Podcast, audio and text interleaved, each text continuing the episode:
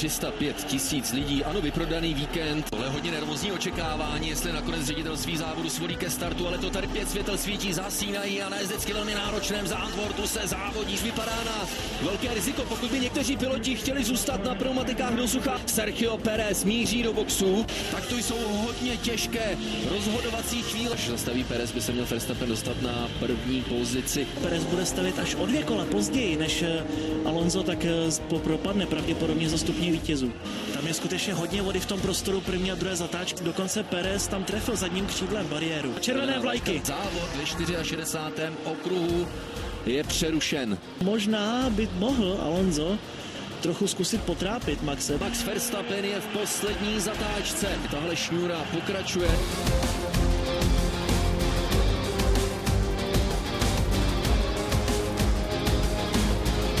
třináctá velká cena a třinácté vítězství pro Red Bull a deváté v řadě pro Maxe Verstappena, který tím vyrovnal rekord Sebastiana Vettela.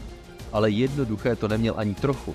Jako kdyby počasí a nároky domácí trati se spolčily a Verstappenovu snahu chtěli maximálně zkomplikovat. Ale on to přesto dal. V turbulentní velké ceně, která musela být dokonce přerušena. V závodě, na jehož konci se Fernando Alonso vrátil na stupně vítězů. Stejně jako Alpine s Pierrem Gaslym. A co tentokrát trápilo Ferrari? Jak se Albon stal hrdinou víkendu? A kdy se vrátí Daniel Ricciardo?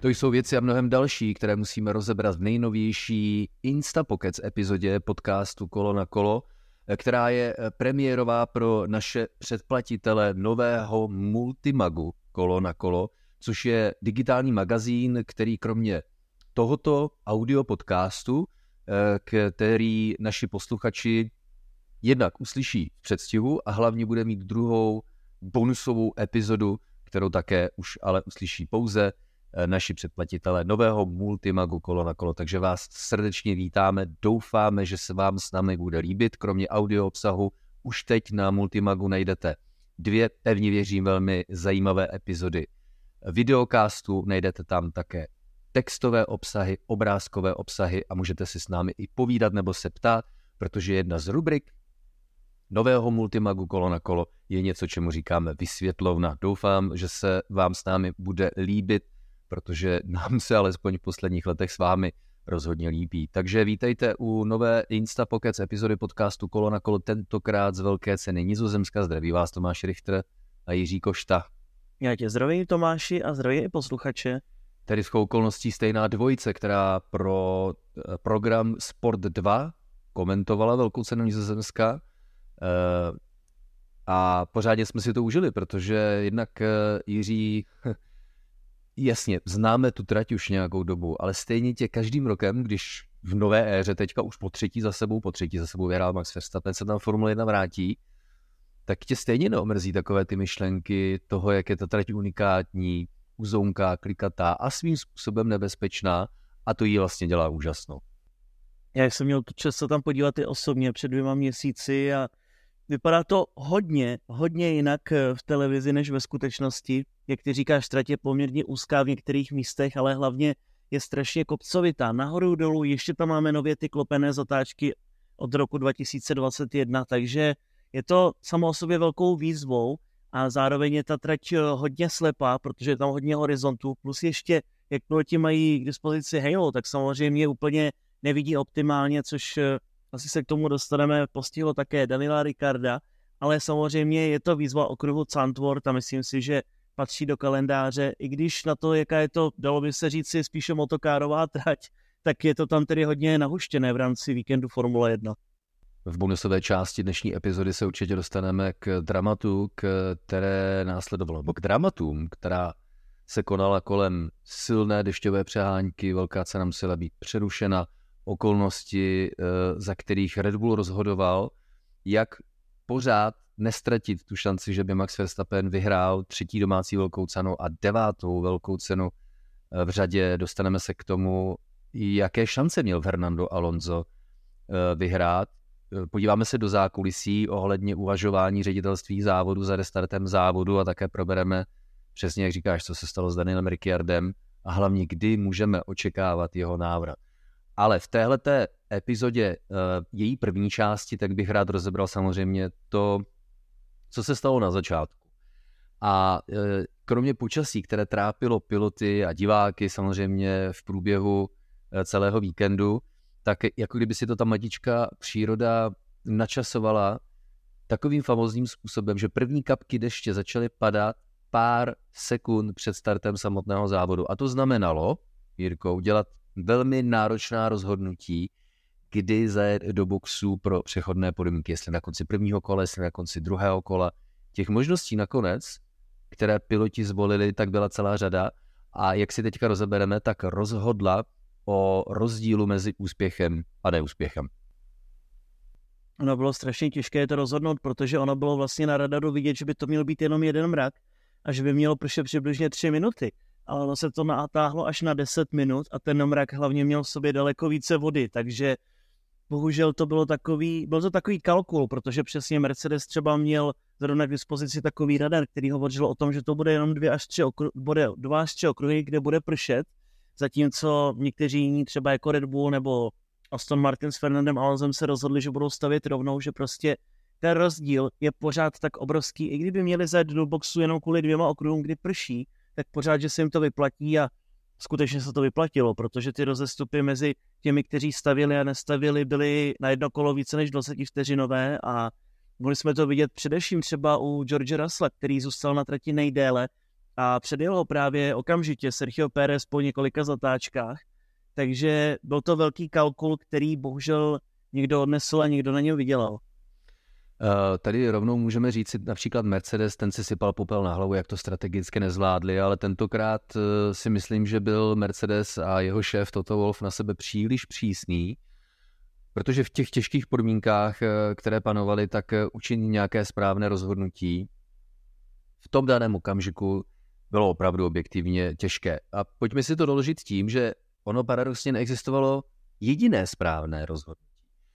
Ano, to jedno bylo nejlepší. Jo, a to bylo které? No to bylo to, že je potřeba zajet do boxu po té, co začalo na začátku závodu pršet, na konci už prvního kola.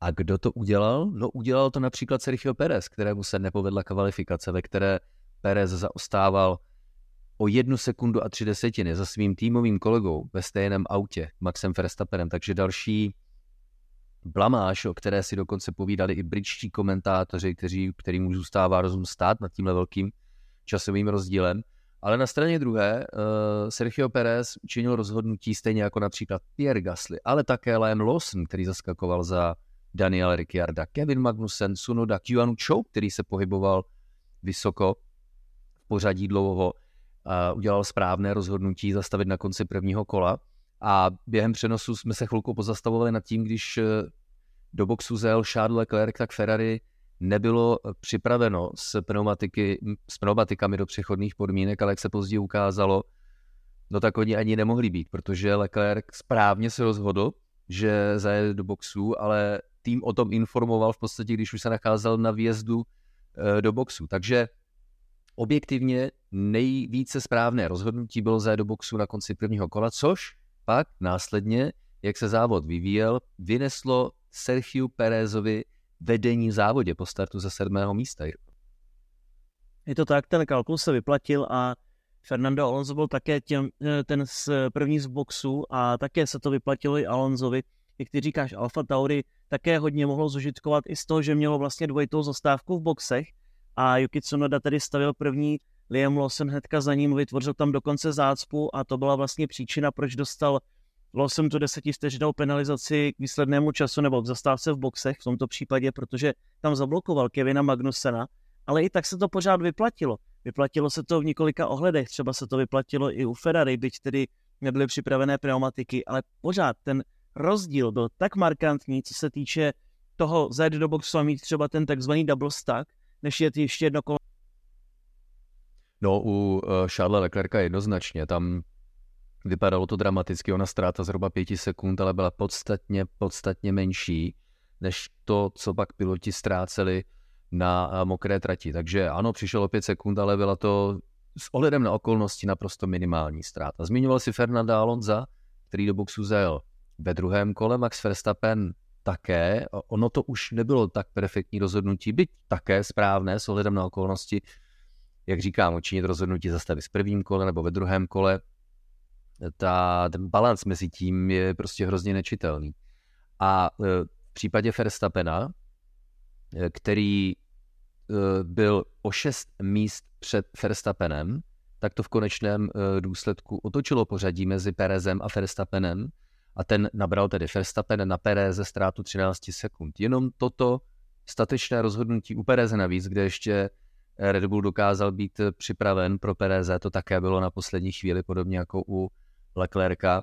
Takže takhle velký dopad byl e, rozdíl mezi rozhodnutím zastavit v prvním kole a zastavit ve druhém kole. Ale Jiří, a co je na velkých cenách naprosto fascinující, existovalo ještě jedno další řešení, které vypadalo bláznivé, a to je zůstat na suchých pneumatikách. A jestli to někdo udělal, a nebyla to úplně mizerná taktika nebo mizerné rozhodování, byť ne tak dobré, jako zastavit v prvním kole pro pneumatiky do přechodných podmínek, tak bylo zůstat na suchých pneumatikách, což udělal například Alex Albon, který samozřejmě hodně ztrácel na vodě, jenomže když Pomin, když přeháňka pominula, tedy někde zhruba od sedmého kola dále, tak najednou byl o deset sekund na kolo rychlejší než ti, kteří už v té době jeli na čím dál teplejších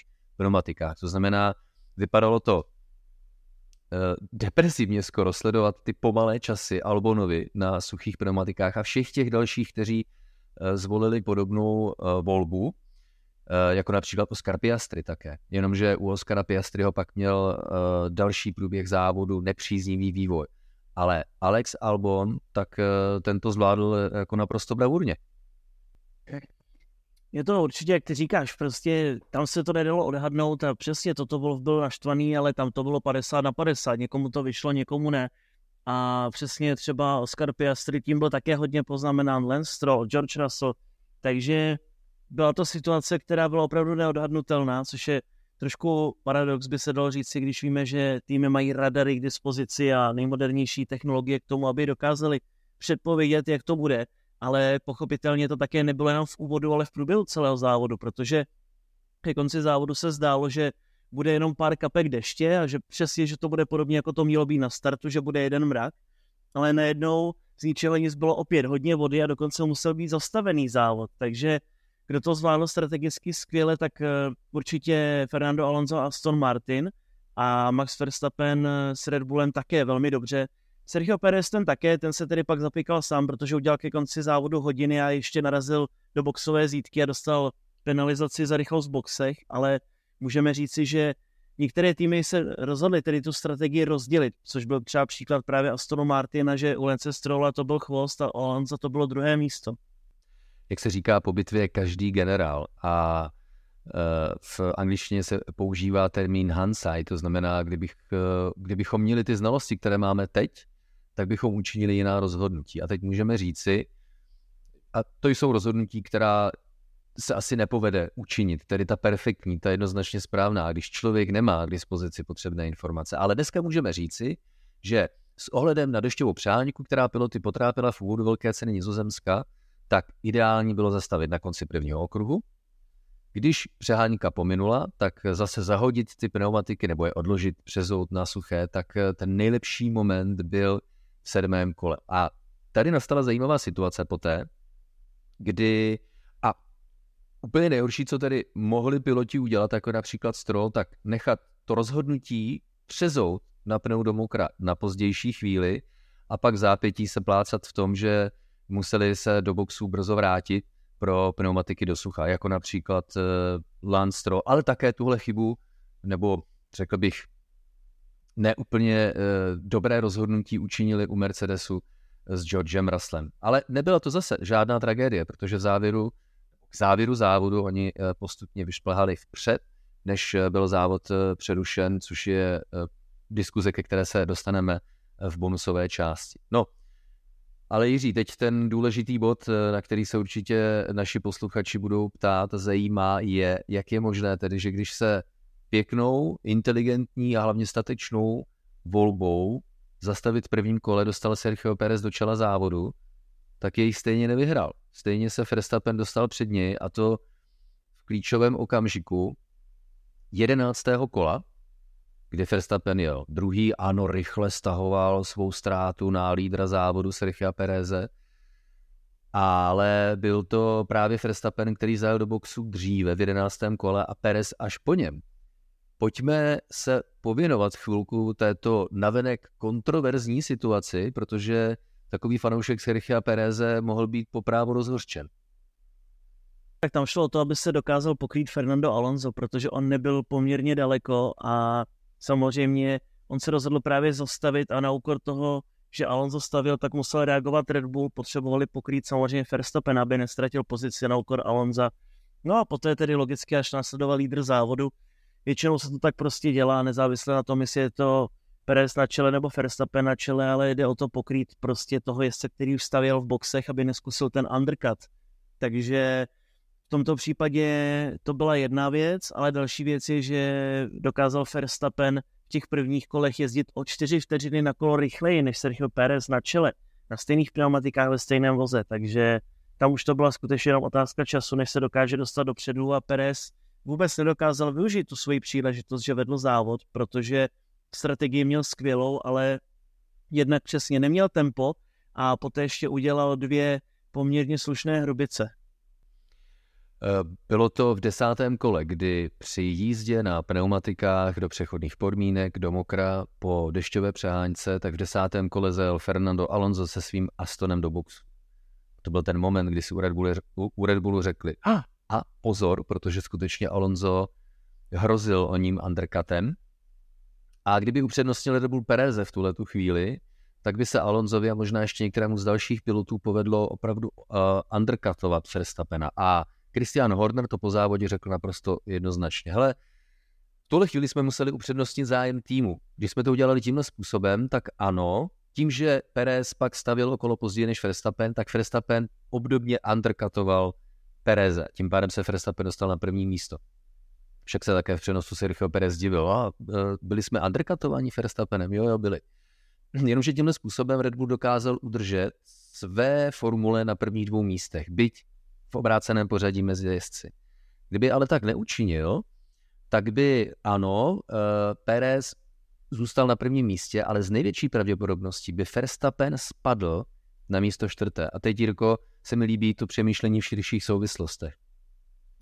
Nevíme, jestli by vyhrál Sergio Perez v této konstelaci s ohledem na jeho tempo, protože Fernando Alonso měl, a k tomu se dostaneme v bonusové části, hodně dobré tempo v závěru, ale hlavně si můžeme připomenout, jak málo potenciálně, opravdu málo stačí k tomu, aby Max Verstappen a potažmo Red Bull nevyhrál závod v té pořád pokračující šňůře všech vítězství v letošní sezóně.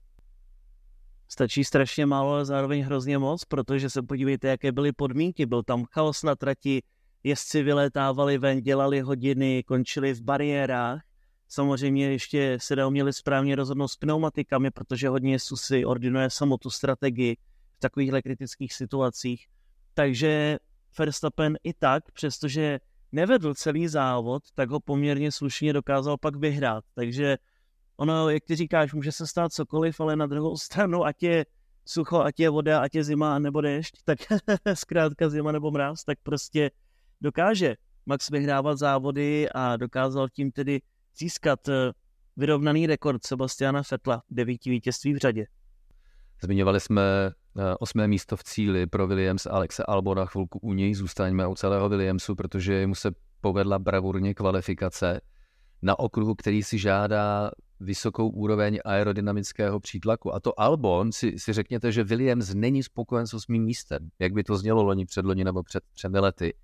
A opravdu, kdyby Albon ještě lépe zvládl se svým týmem strategii, tak by skutečně z toho mohly být dvě pozice k dobru, tedy šesté místo v cíli, ale ta tajenka nad tím, jak Albonovo závodní tempo úžasné, a hlavně je to sobotní kvalifikační tempo úžasné.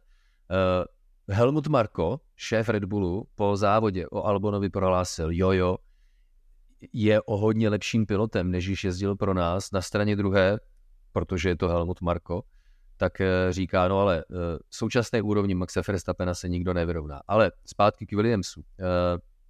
Je to, jsou to výkony, které jako navádějí, řekl bych, jakýsi optimismus dožil pro jakéhokoliv fandu Williamsu, že?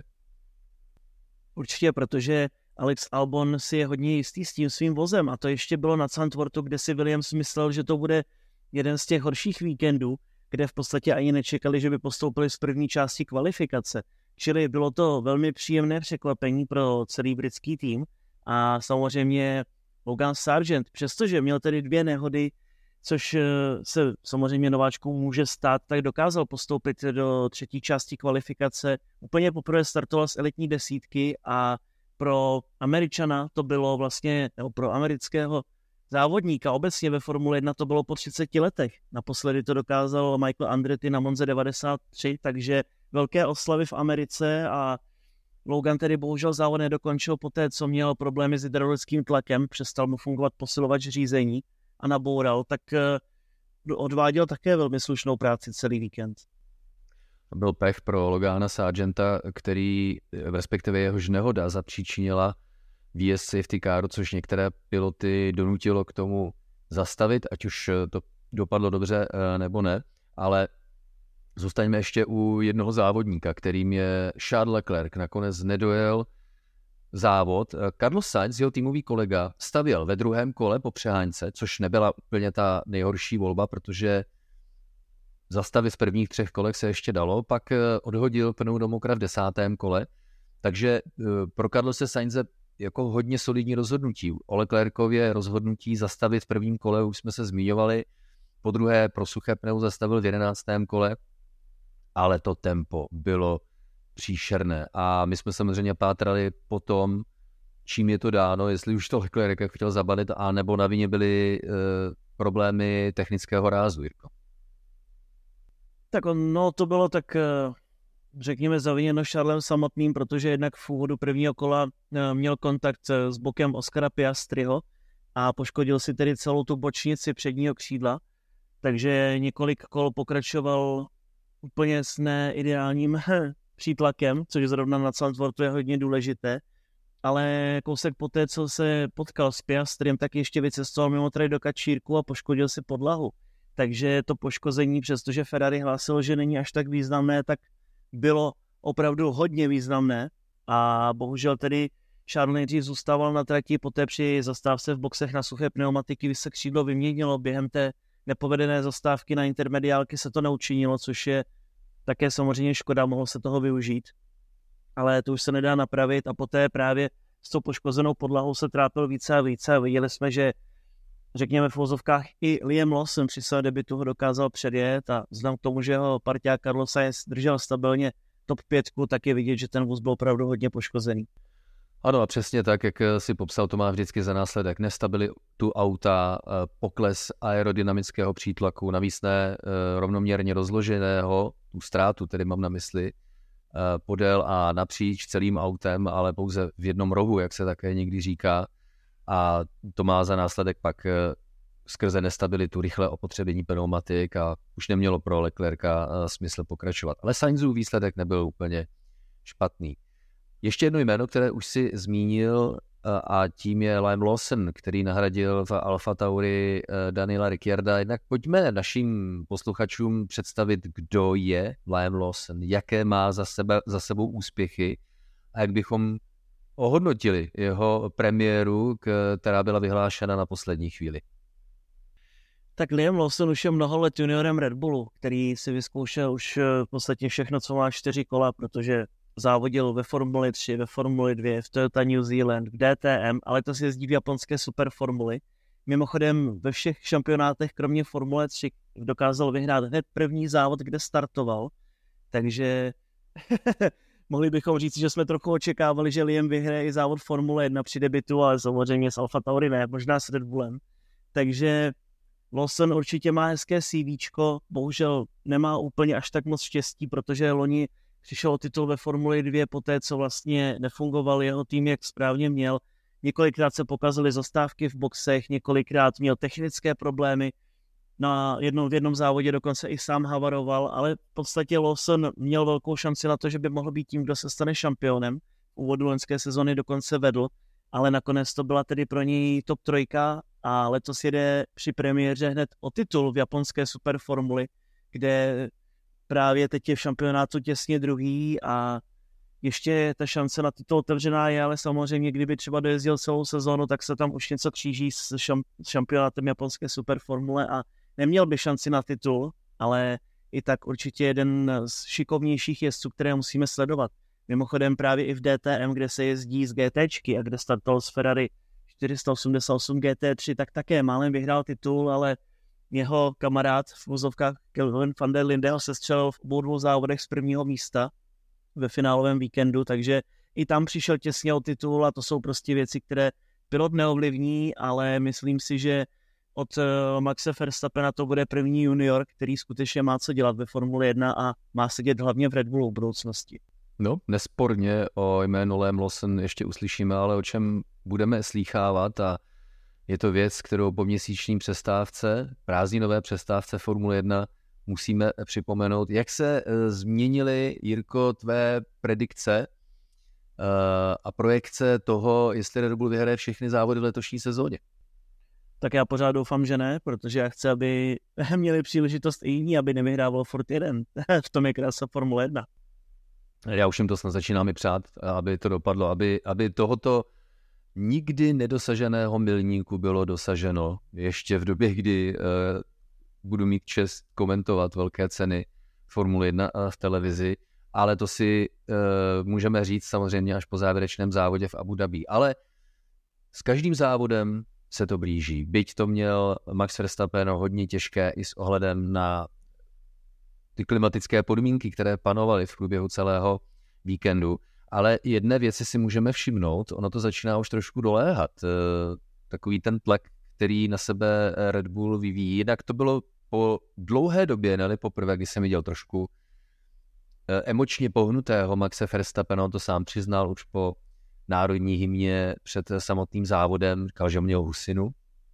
A pak v závěru závodu to také na něj dolehlo, protože on přiznává, no ten tlak očekávání toho, že budu pod, pořád podávat takové výsledky, tak zvládat ten tlak je čím dál těžší. A to se netýká jenom jeho, to se týká celého týmu, protože tím, jak se blíží konec sezóny, jak se odjíždí jeden závod za druhým, dokonce v ročníku dva tisíce dvacet tři zbývá devět velkých cen, tak jak jsme s každou velkou cenou blíže a blíže té možnosti, že by se to přeci jenom eventuálně nakonec mohlo podařit, tak to představuje tlak, který je čím dál silnější. No a s takhle rostoucím tlakem je to k těm chybám zase o něco blíže. Ale to upřímně pořád, jenom jsou možná dneska vidět, jenom je to element, který má člověk v hlavě trošku navíc ve srovnání se všemi těmi ostatními. Vemte si ale například v kvalifikaci, v první části kvalifikace, také v náročných podmínkách, kdy Max Verstappen, stejně jako ostatní, řídí auto na hraně. Byl tam při průjezdu jedno ze zatáček širší, právě v první části kvalifikace. A tím pádem, kdyby byl o decimetr, dva, tři, ještě širší, tak také mohl skončit v kačírku. A tím pádem by do takového závodu, který jsme v neděli viděli, tak by startoval z nízkých pozic. Jak blizoučko je opravdu ten reálný scénář, že nastane velká cena ještě v letošní sezóně, kterou nevyhraje žádný z pilotů uh, Red Bullu. Ale nebo také připomenu třetí trénink v úvodu, kdy uh, na kluské trati se dostal uh, Max Verstappen do smyku na výjezdu ze třetí zatáčky jen tak, takže to nerozbil o zeď. Zase by to mohlo mít za následek nepřipravenost uh, do kvalifikace. A tam si Max Verstappen stěžoval, uh, nebo byl sám překvapen tím, jak jeho auto má nízkou přilnavost, takže a mě to vzrušuje, to očekávání a to sledování, jestli se to povede, protože těch elementů, těch prvků, které to můžou pokazit, tak jako kdyby s každým přibývajícím závodem bylo více a více. Mně to, Jirko, Jirko přijde vzrušo. No já osobně si myslím, že jestli nedokáže Red Bull někde vyhrát, tak je to buď tento víkend na italském Monze, anebo v Singapuru. To jsou podle mě poslední dvě příležitosti, kde to ještě někdo může zlomit. A pak, když se to nepodaří tam, tak už vyhrají všechno do konce sezóny. Takže samozřejmě může se klidně stát, že třeba bude v Japonsku pršet, tam je to obvyklé na okruhu Suzuka, nebo třeba Las Vegas bude divočinou, protože většinou ty debutové závody bývají takové dosti chaotické a dosti odlišné oproti jiným. Netušíme úplně, co čekat v Las Vegas, kromě tedy velké party a kasína, takže tam ještě může přijít nějaká proměna, ale nikdo třeba loni nečekal, že Red Bull nevyhraje v Brazílii, protože tam Red Bull byl silný i v těch slabších letech, kdy měli slabší vůz oproti konkurenčnímu Mercedesu. Takže samozřejmě to překvapení může přijít kdykoliv, můžou se kluci zapykat strategicky, nepovedená zastávka v boxech, neutažené kolo a tak podobně. Myslím si, že jezdecká chyba to úplně nebude, že o tom bude rozhodovat něco jiného, protože Max Verstappen opravdu teď si je hodně sebejistý a jezdí tak nějak na pohodu docela. Ale jak říkám, Monza, Singapur, teď následující dva závodní víkendy můžou ještě možná něco přivést. Jirko, jestli to bude nějaký element, který zastaví tu šňůru Red Bullu, tak už si vůbec netroufám odhadovat, který by to byl, a to včetně jezdecké chyby, protože i mistr Tesař se někdy utne. Přesně, i mesi mine. Ale uh, s, jako nejbližší příležitostí, která přichází, a to je velká cena Itálie už o nadcházejícím víkendu, takže mohou přijít další výzvy a další výzvy samozřejmě také přijdou konfiguračně odlišný okruh a zase samozřejmě jeden z těch extrémních, Monza, která se jede s nejnižším nastavením v celém kalendáři, a pochopitelně také domácí bašta Ferrari. Ferrari slibuje, že chystá speciální zabarvení pro tuhle velkou cenu, tak se samozřejmě moc těšíme. Tohle je závěr první části našeho Instapokecu Kolo na kolo. Za malou chvíli začne ta bonusová, ve kterém ještě blíže rozebereme jednak okolnosti dramatu přerušení velké ceny Nizozemska v závěru závodu. Nechávám vám nahlédnout do uvažování Red Bullu, jak se rozhodoval o tom, jestli to budou pneumatiky do přechodných podmínek anebo do extrémního mokra. Podíváme se na okolnosti, za kterých Sergio Perez bizarně skoro až přišel o stupně vítězů. Rozebereme, co si to žádalo, aby Fernando Alonso dokázal porazit Maxe Verstappena a tím pádem vyhrát velkou cenu Nizozemska. Podíváme se na to, kde se zlomilo pro Maxe Verstappena to, že začal letošní auto chápat tak dobře, že je s ním téměř srostlý a nedokáže na něm najít v podstatě žádnou slabinu, a také vám nabídneme nejnovější informace, které by nám mohly poskládat obrázek toho, kdybychom mohli očekávat návrat Daniela Ricciarda do velkých cen. A u další první části volného podcastu Instapokecu Kolo na kolo samozřejmě zase po velké ceně Itálie.